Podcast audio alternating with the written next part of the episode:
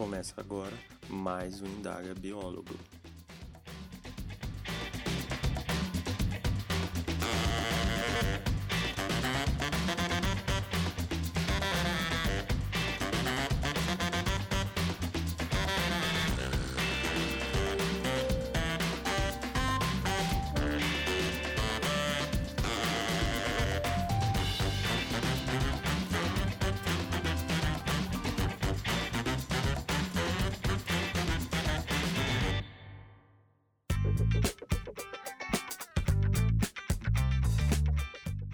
Olá pessoal, eu sou Gabriel Messias e essa é mais uma edição do Indaga Biólogo, um podcast para falarmos sobre a profissão do biólogo. O episódio de hoje será de perguntas e respostas. Peguei algumas perguntas que recebi nas redes sociais e no grupo do WhatsApp, além de algumas coisas que vi em grupos do Facebook, e vou responder aqui.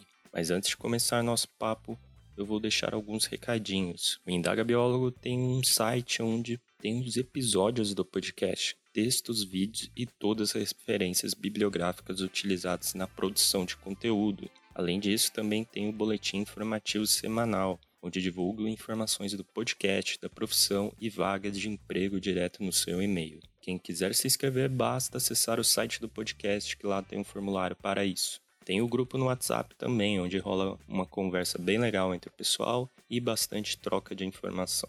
Para entrar, basta me mandar uma mensagem para te enviar o link. E por fim, tem um novo canal de comunicação via Telegram, onde arquivo vagas e materiais para vocês. Para conferir, basta entrar no site do Indaga Biólogo, que lá tem o link para entrar.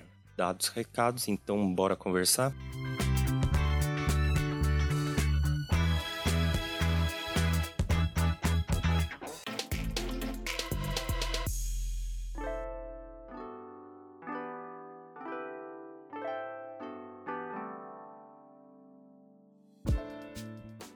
Para começar nossas perguntas, temos uma sequência relacionada à licenciatura, que por sinal é sempre aquele tema que mais aparece dúvidas. Pergunta 1: Professores não são biólogos? Legalmente falando, não são, mas podem ser. O que acontece é que, por lei, só é biólogo quem está no registrado no sistema CFBio-CRBio. E além disso, a educação, que aqui se entende como nível fundamental, médio e cursinho não é considerada área de atuação dentro desse sistema. Diante desses dois fatos, quem é professor de biologia não tem a necessidade de se registrar no conselho. Logo, se não se registrar, não pode ser chamado de biólogo. Caso essa pessoa se registre no conselho, poderá se referir a si como biólogo e professor sem problemas. Lembrando que, apesar de parecer bobo o uso incorreto do termo biólogo, pode gerar problemas para a pessoa não registrada no conselho. Para conferir mais o assunto, sugiro que ouça o terceiro episódio do podcast chamado Biólogo Só Quem Tem Registro no Conselho. Segunda pergunta: O profissional que faz licenciatura só pode lecionar, não pode trabalhar em empresas, laboratórios e indústria? Licenciado pode sim atuar como biólogo em empresa, laboratório e indústria. Vale lembrar que o Conselho aceita registrar graduados em ciências biológicas de diferentes modalidades, tanto bacharelado quanto licenciatura.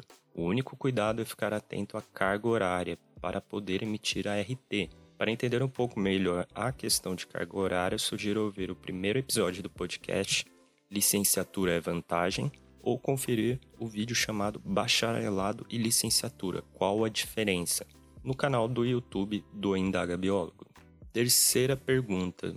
Terminei o curso de licenciatura e gostaria de saber se existem portais que tenham cursos gratuitos ou baratos EAD que ajudam na complementação de carga horária necessária para tirar CRBio.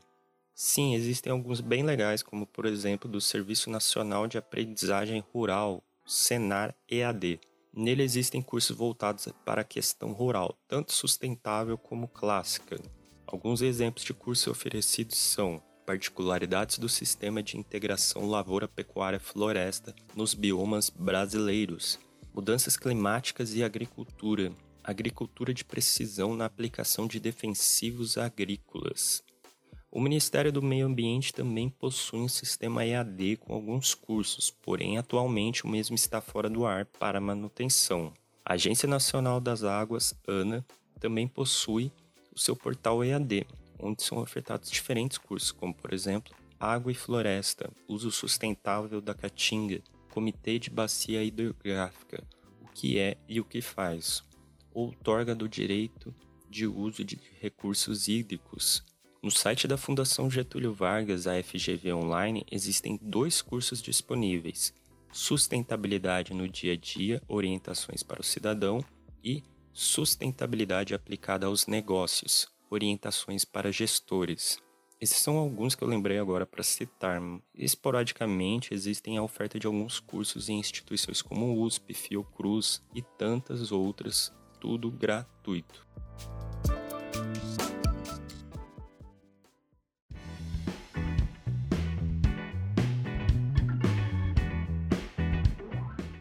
Agora vamos mudar um pouco a chave dos assuntos e falar sobre o registro no conselho. A primeira pergunta é: depois de muito tempo formado, ainda se pode ter registro no conselho?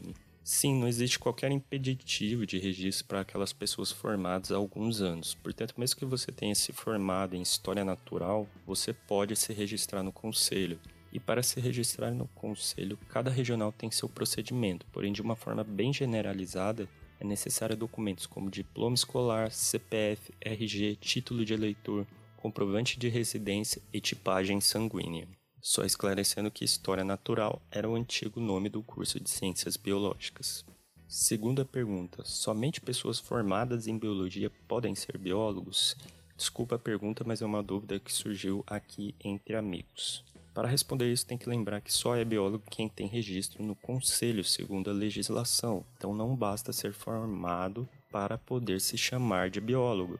Agora, falando em cursos em si, o artigo 1 da Lei 6.684 de 1979 explica que é privativo o exercício de biólogos para portadores de diplomas de bacharel ou licenciado em cursos de História Natural ou de Ciências Biológicas em todas suas especialidades, ou de licenciado em Ciências com habilitação em Biologia, expedido por instituição brasileira oficialmente reconhecida. Diante disso, se você é bacharel ou licenciado em Ciências Biológicas, Biologia e História Natural, você pode se registrar no conselho e ser considerado biólogo. Existem alguns conselhos regionais que vêm registrando as especialidades como biólogos também, como por exemplo biotecnologia. Porém, isso ainda não é consenso, portanto, atualmente só é biólogo quem se formou nas diferentes modalidades de História Natural, Ciências Biológicas, Biologia e que tenha registro no Conselho.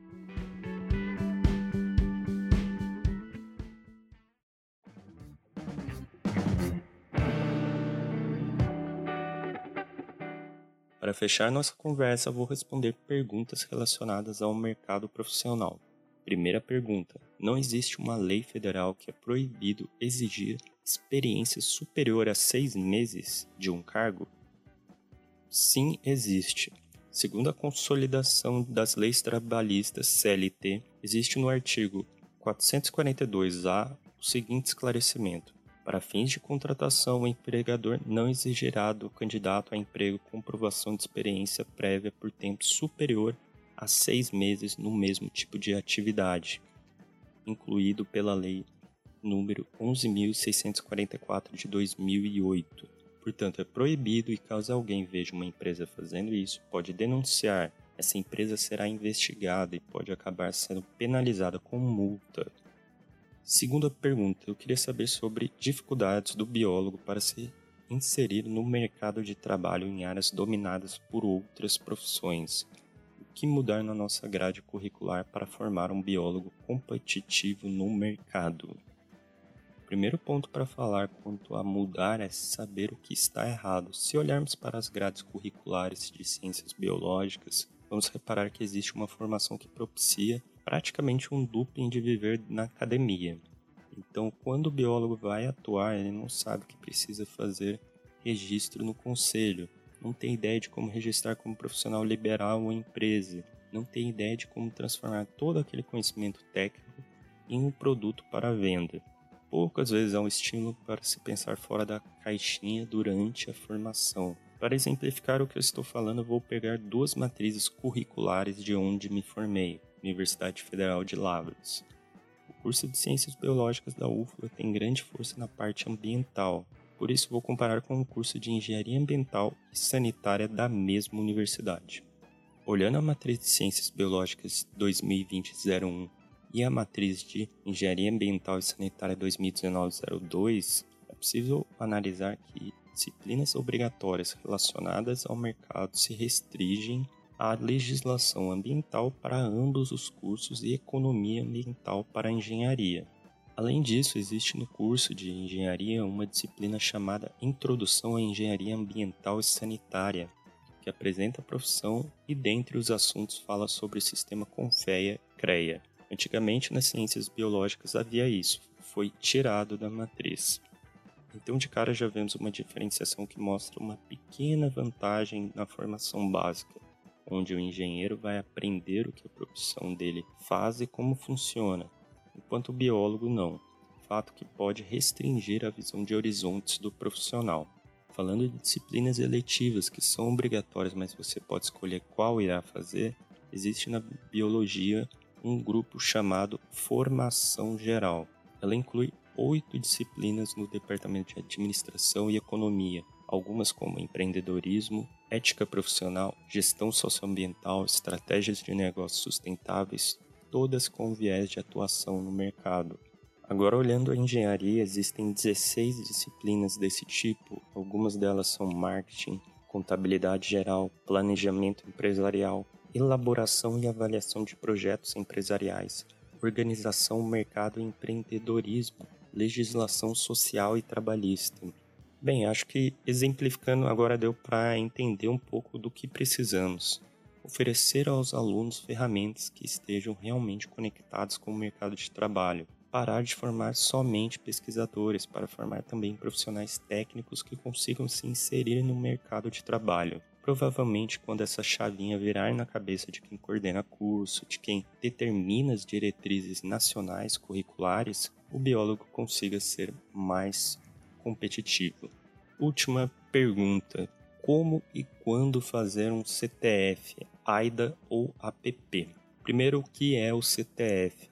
Ele é o Cadastro Técnico Federal e surgiu em 1981 junto com a Política Nacional de Meio Ambiente, Lei número 6.939 de 1981, que foi instituído pelo Paulo Nogueira Neto, como eu falei no episódio anterior. Seu intuito é criar mais uma ferramenta de fiscalização de pessoas físicas e jurídicas que realizam atividades que possuem potencial poluidor e ou utilizador de recursos naturais, conhecidos como APP, além daquelas pessoas que se dedicam a atividades e instrumentos de defesa ambiental, conhecido como AIDA. Existe uma série de atividades que podem necessitar de CTF, para saber em detalhe quais atividades se configuram no app e no AIDA, o profissional pode acessar o site do IBAMA que lá consta essa informação. Caso a atividade que ele vá fazer esteja na lista do, CTF, é necessário fazer o cadastro. Em alguns casos é necessário realizar um relatório anual de atividades, bem como fazer um pagamento de uma taxa chamada TCFA, Taxa de Controle e Fiscalização Ambiental. O cadastro é feito virtualmente pelo site do próprio IBAMA e lá é possível emitir um documento chamado Certidão de Regularidade, que é comumente exigido em alguns processos, como por exemplo licenciamento ambiental.